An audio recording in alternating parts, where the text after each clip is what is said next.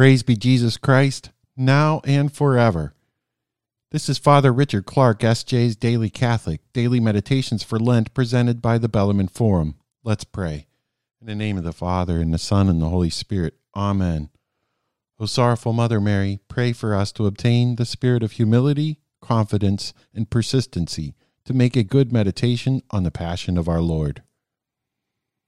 Today is Lent Day 43, Wednesday in Holy Week the death of Jesus.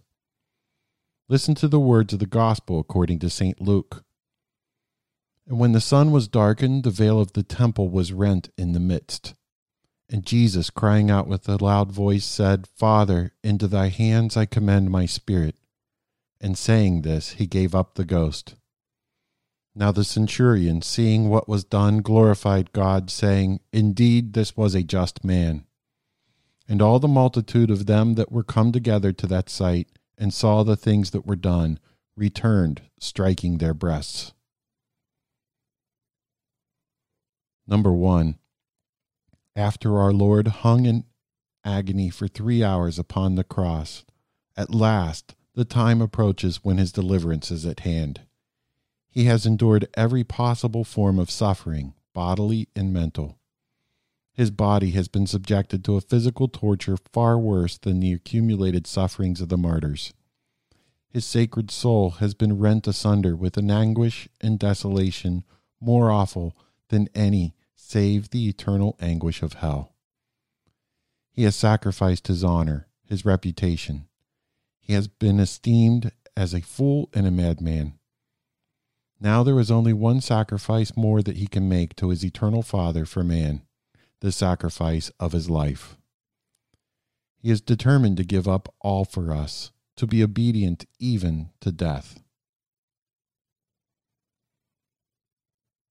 Number two, what was it that caused the death of our Lord? Not the executioners, not the Jews, not the agony of the cross. They were but instruments. It was sin. Sin had in it a malice sufficient even to rob life of God, our Lord and King. What a strange mystery sin is, and how strange that we do not hate it more when we see its power to destroy. Number three, the death of Jesus was no transient occurrence. He still mystically dies for us each day and each hour. When we receive Holy Communion, we show the death of the Lord till he come, and therefore his sacred passion and death should be the chief subject of our thoughts whenever we approach the holy table, and especially on the eve of the solemn day when he instituted the sacrament of his love. Hail Mary, full of grace, the Lord is with thee. Blessed art thou amongst women, and blessed is the fruit of thy womb, Jesus. Holy Mary, Mother of God, pray for us sinners, now and at the hour of our death. Amen. Mary, Mother of our Lord, pray for us to have a desire to please your Son, our Lord Jesus, by our Lent, that we may rejoice with you in his resurrection at Easter and in the life to come. Amen.